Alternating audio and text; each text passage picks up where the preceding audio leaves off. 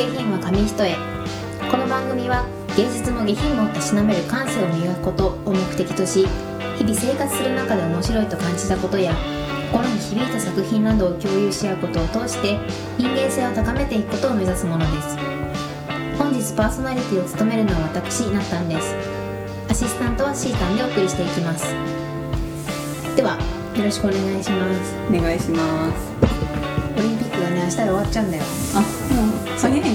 ね。でもメダルすごくない？ね。結構ね昨日とかさサッカー男子負けちゃったのね。うん。で陸上のリレーをやってたんだけどリレーもバトンが失敗しちゃって私はもうね一緒に泣いた。あ選手に泣いた。覚えつよ覚えつやっぱでもいいよね。燃えるよね見てて。なんかサッカーのね久保君って子いるんだけどね。ああ若い人だよね。もうなんかもう声出して号泣してて、うんハグしたくなっちゃったもんん泣けるねうん。確かにそれは。ああよしよしってしたからうぜえババアって思うんだけど。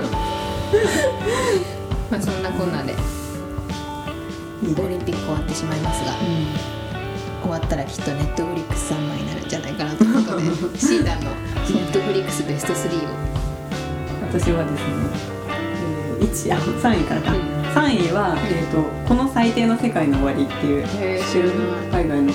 結構知らないから知らない。そう。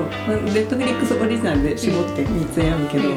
そうこれ結構23年前に結構ハマってあのワンワンクールだと2クールぐらいのドラマ。の？海外、うん、で2位が「うんサイキックス王の災難」知ってる。あの再始動編っていうのがネットフリックスオリジナルで、へそうサイキックス王大好きで。でその再始動編は。実写で山崎賢人やったやつ。あそうそう。あで1位はうんストレンジャーシングス、ーうん。わかん。ないわかんないストレンジャーシングスめっちゃ面白いなんかよく聞くうんそうそう。でも見たことない。どうい。う話なんか化け物が出てくる。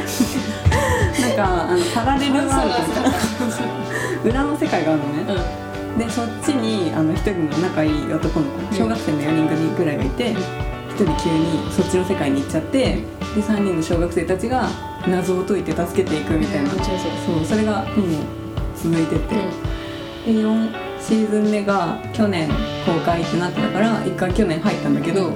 なんかコロナで全然ね多分撮影進んでなくて、公開されないから一旦抜けて、うん。でなんかそろそろかなっていうのとあと夏に前ハマったから、うん。夏になるとちょっとやっぱ見たくなっていいね。そうで入った。面白い。ハマるとめっちゃ面白い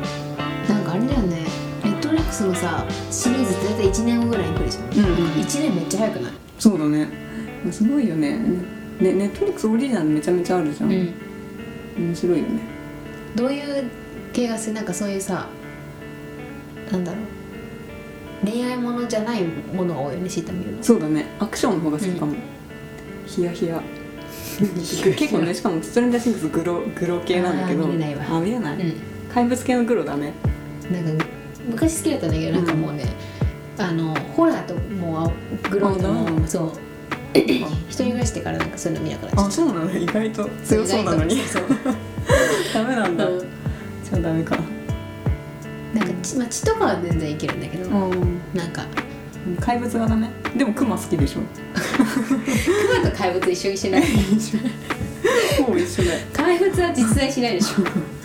あ そうそう熊実在する。実在しないのが嫌なのか。えそうそうなんかあんまりは入れないんだよね。ああそうかそうか。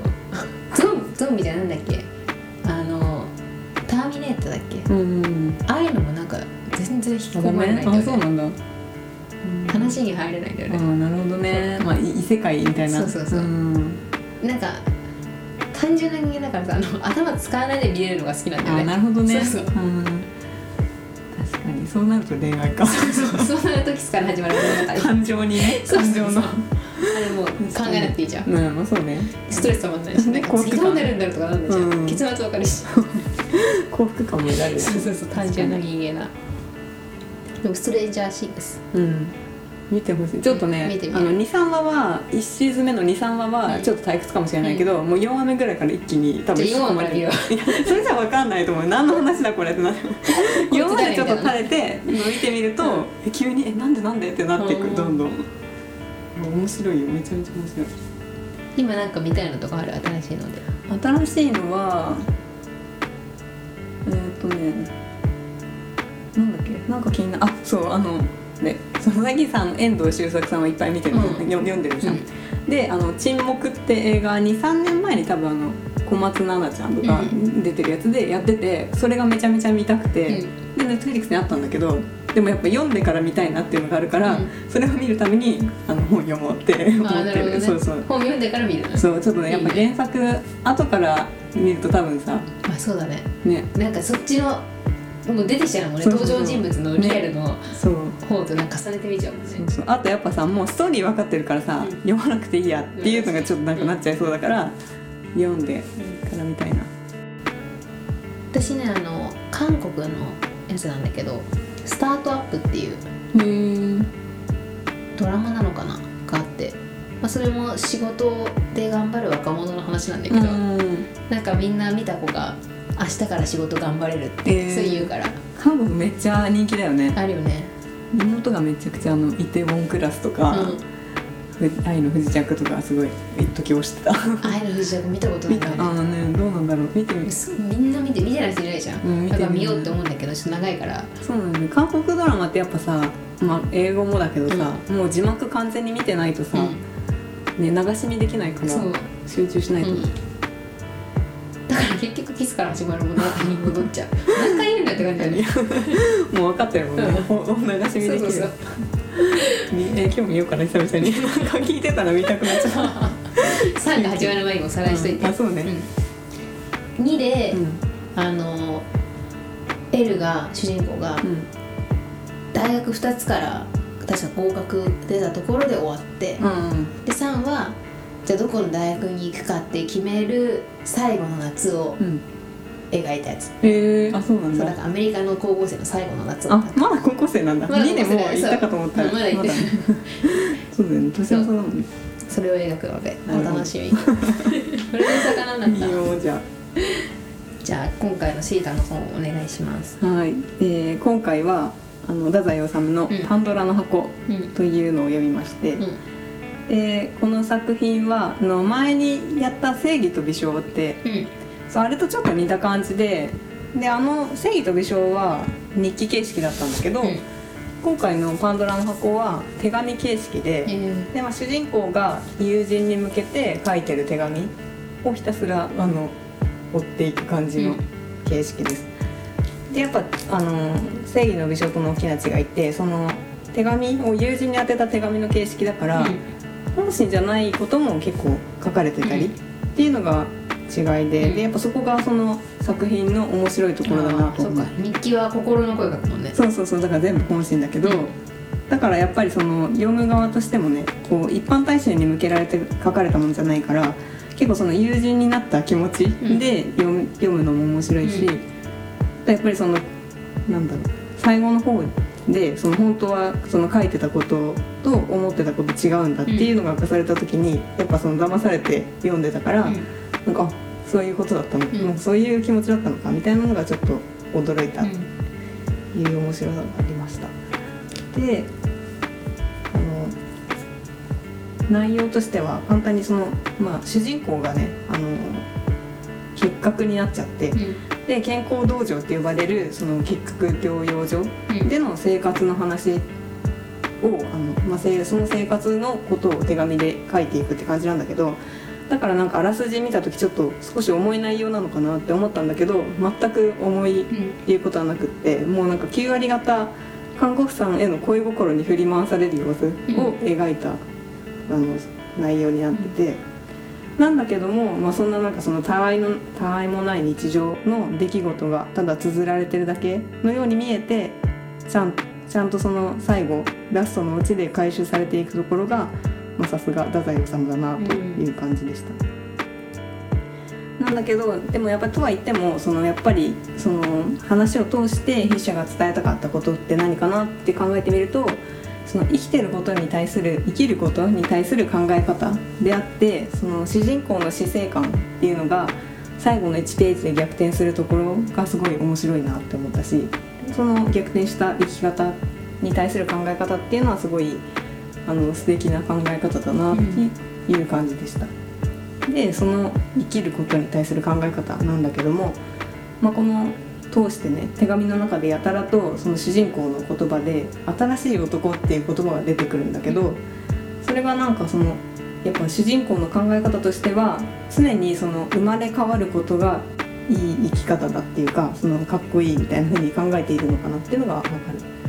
でそのそれの考え方が何でかって分かるのがその道場の中でやっぱり一人まあ亡くなったところがあったんだけどそこでその主人公が人間は死によって完成される完成せられるだとか。で生きてるうちはみんな未完成だっていう風に考えてて。なんかまあちょっとなるほどなって。確かにまあそこでその物語完結っていう風になるんだなっていうまあそういう考え方をずっとしているっぽくて。なんだけどその最後の一行であの同じ部屋の人のあの講演みたいな話を聞いた時にあの献身捧げるに、うん、その献身ってについて話していてでそこれをそのやたらに絶望的な干渉で我が身を殺すことではなく我が身を最も華やかに永遠に生かすこと。人間はこの純粋の献身によってのみ不滅。でそしてこのままの姿で自分の姿を偽らずに人間の時々刻々が献身であるべきだっていうふうに言っている。これがまあその最後この言葉に結構感銘を受けて主人公は。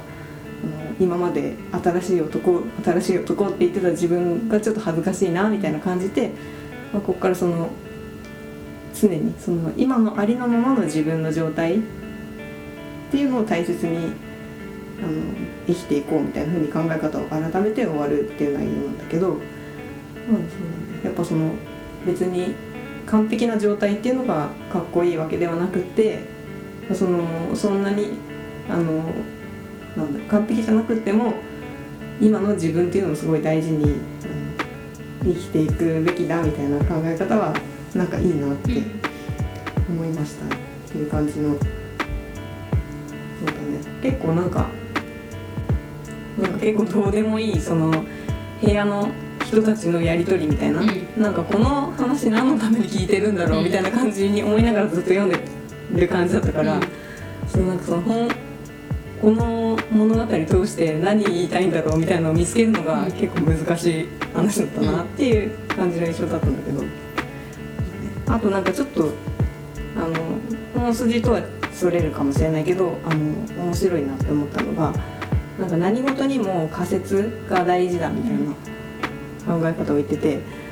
であの科学の基礎をなすものは物理界においても科学界においても全て仮説だ、うん、肉眼で見届けることのできない仮説から出発している。でこの仮説を信仰するところから全ての科学が発生する。って言ってて。でなんかやっぱこの仮説だのこの前そのなったんが、うん、あの言ってた説明した富山さんのやつみたいに、うん、やっぱりその自分のなんだろういろんな学んだこととかにプラスその仮説入れたりすることで、その自分なりの考えが出来上がったりいうのを聞いても合わさって考えたけどあの確かになって思ったんだけど、うん、仮説って結構大事だなっていうのを改めてそこの本読んでてもあの感じた。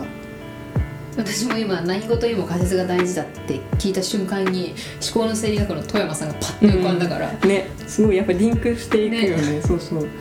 やっぱそのこの話の中でもそのやっぱちょうどその戦後とかの話だったから、うん、この中ではその戦争に日本が負けたっていうことに対してやっぱりその西洋文化を鵜呑みにしてきたからその今そのこの戦後の人たちが自由思想、その宗教とか関係なく自由思想こそがまあ大事だみたいな風にその部屋の中で話し合ってるんだけどでもやっぱりその結局キリストの精神とかっていうのが本質であって別にそのクリスチャンじゃなくってもそこを知ってるか知らないかみたいなその本質の部分をちゃんと知ってるか知らないかによって、その派生して、まあ、自分の思想がどうのこうのではなくってやっぱりその違う考えもやっぱりその知っておかないとあの自分のその主張みたいのも本質の部分は理解できてないことになるみたいな、その考え方が結構確かにあの自己主張だけじゃなくってやっぱり違う立場のことも違うものとしてでもやっぱり知るって大事なんだなっていうのをすごいなんか改めて感じた、なんか今のそれでふと思ったのが私がさっき紹介した「5日間で言葉が思いつかない」の本。うん。でもなんか違う立場で今考えるって言ったじゃん、うん私この本でもなんかその自分の意見だけじゃなくて違う人の頭の中で考えたりとか、うん。違う立場になって今は例えば自分はじゃあ課長だとすると、うん。部長の立場になって考えるとか、うんうん。なんか少しステージを変えてあ考考えてみることが大事だってえ言ってて、なんかそれも、似てるねリンクしたなとそうなんだよね。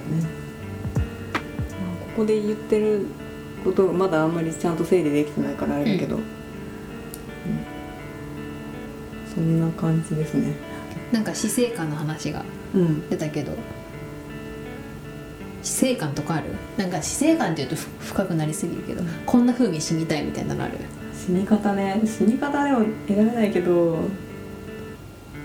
でもうーんでもなんだろう結構やっぱさ、まあ、若い時はさ、うん死ぬの怖いとかって思うじゃん、まあ今もそれは怖いは怖いけど、なんかでもやっぱりもういつ終わったとしても、うん。なんかそんなに悔いないかなって思ったりするかも、だし言っとけそう家族に言っといて。うん。って言ってまなんか恋悔いないって言ってました。ってうん、伝えてくるね、そうそう言っといて。なんか早くして亡くなる人とかもやっぱりいるわけじゃん、うんでもやっぱそれでなんか早くてかわいそうとかっていうのは違うなっていうのを最近すごいうん。思ったりする。なんか長く生きたからって別にそれがパーフェクトではないなっていうのを最近結構ね短かったらその今回の言ってたようにそのなんだろう亡くなあの死によって完成されるじゃないけど、まあ、結局どこで終わったとしても、うん。同じ価値みたいななんかねそうなんだろうなっていうのはすごい、私すごいやりたいしやりたいやりたいっていうかこうやって死にたいなっていうのがずっと昔からあって、うん。友達と話なんか何人かでワイワイ家でお茶してる時に柿ピーを食べて、うん。つなんかみんなで笑うガラゲゲゲラゲラ笑いながら柿ピーを食べてたのね、そしたらつまらして「えっ!」って言ってそのぽっくり死にたい 確かに一番幸せだね。そう。ぽっくりが一番いいよね。で お葬式とかでシーンが「ちょっと柿ピーをつまらせて」みたいなことをなんか言われて「うんマジかクソウケんな」とかって言われて死んだ。うん明るくね。うん。やばいでしょ。なんか引き払いしてるから柿ピーつまるんだとかって言われてでなんかあの棺桶にめっちゃ柿ピーみんなすごいあの投げられて、うん。棺にはいっぱい柿ピー入れられて。一緒に燃やされる。そうそう。でお互いがいつも柿ピーみんな持ってきてあー確かにいいね。うんその感じは。って言って死にたい。これ小学校からの夢そう苦しんで死ぬのねちょっとね。うん。きついよね、まあでもね選べないからね、そこに関してはねむずいよね。でも私ももういつ死んでも後悔ないなって思うけどきっと死ぬ瞬間って絶対後悔生まれるんだろうなって思うそうだよね。だしその余命とか宣告されたら、うん。そんな冷静なねことは言ってられないと思う、ね。すごい、うん。今だからねそう言えるけど、でもねなんかこういうさ文豪の本ってやっぱりさ、うん。そこにつなげること多いじゃん、う死生観三島由紀夫のやつとかもそうだけどさ。なんかちょっと考えさせられるよね、うん。なんか生きること死ぬことに対して。でもなんか死を考えなきゃいけないんだなって思うのが、うん。キキキリンさんの本を読んだ時も、うん。あのなんか死を怖がってたら生きられないみたいな、うん。死を死があってそのなんかさっきの話じゃないけど生きるってことが完成するみたいな言っててだからなんかやっぱみん今って全然そんな死とか考えないけど、うん。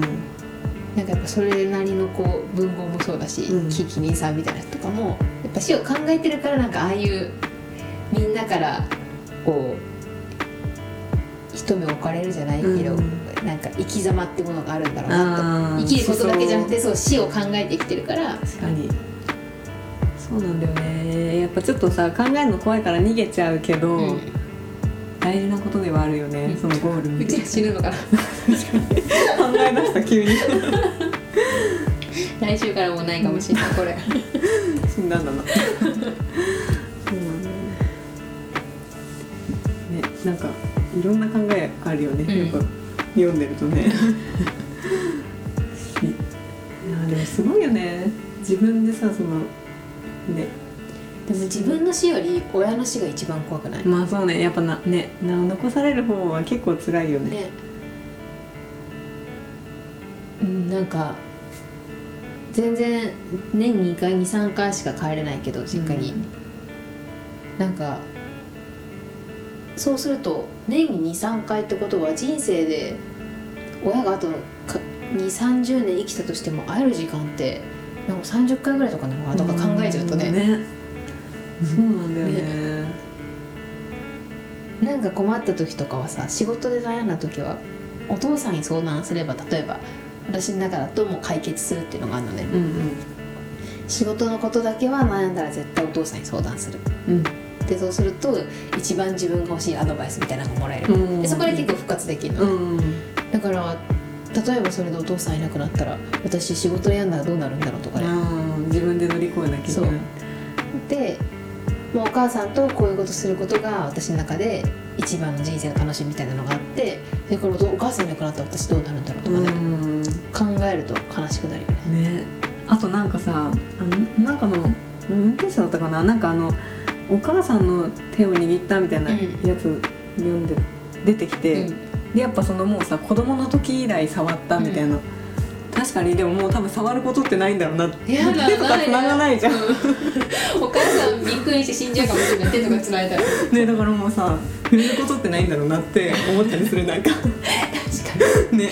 触れてみようかな急に。でも殺されちゃうかもしれない。怖いよね。ママとか言うだけで殺されるからさ。ママとかパパとか言ってマジでうちもダメだったわみたいな。恥ずかしいからみたいな。お父さんに「いやどう考えてもパパじゃねえね」って「やめてけろ」って。言われて今今更来たらびっくりするよね。ママ気持ち悪い気持ち悪いなる。すごい言われる。だからだからかわかんないけど私も子供にはお母さんって呼ばせた。あそうね、うん、大人になった時にやっぱねそう。ちっちゃい時可愛いけどね。う んまままみたいな。あのおいあまあやだね確かに。お母さんがいいよね。無難だよね、ね。おふくろ。おふくろもいいけどね。おふくろってでもさどこで切り替えるんだろうね。ね。男の子だきっとあれだよね。彼女の前とかでおふくろってあ言ってんだよね大学生ぐらいでね。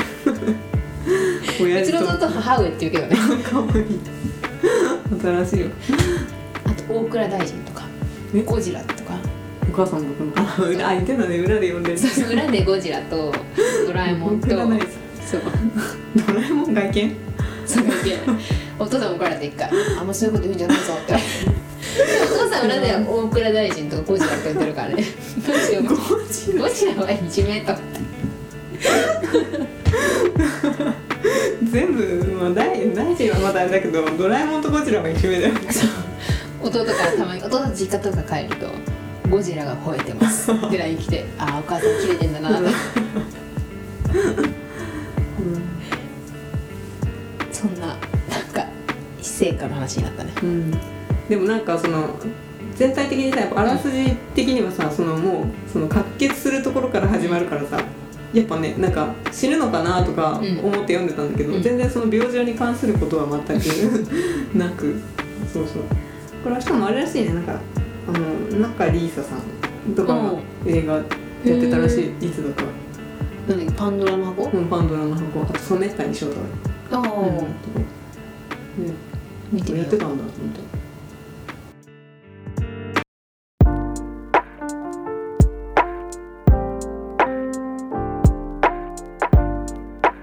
お送りしてきました芸術下品は紙一重そろそろお別れの時間ですこの番組では皆さんからのメールを募集しています。私たちに聞きたいことやってほしいことおすすめの作品番組の感想など何でも OK です。メールアドレスは芸劇 .nsksk.gmail.com です。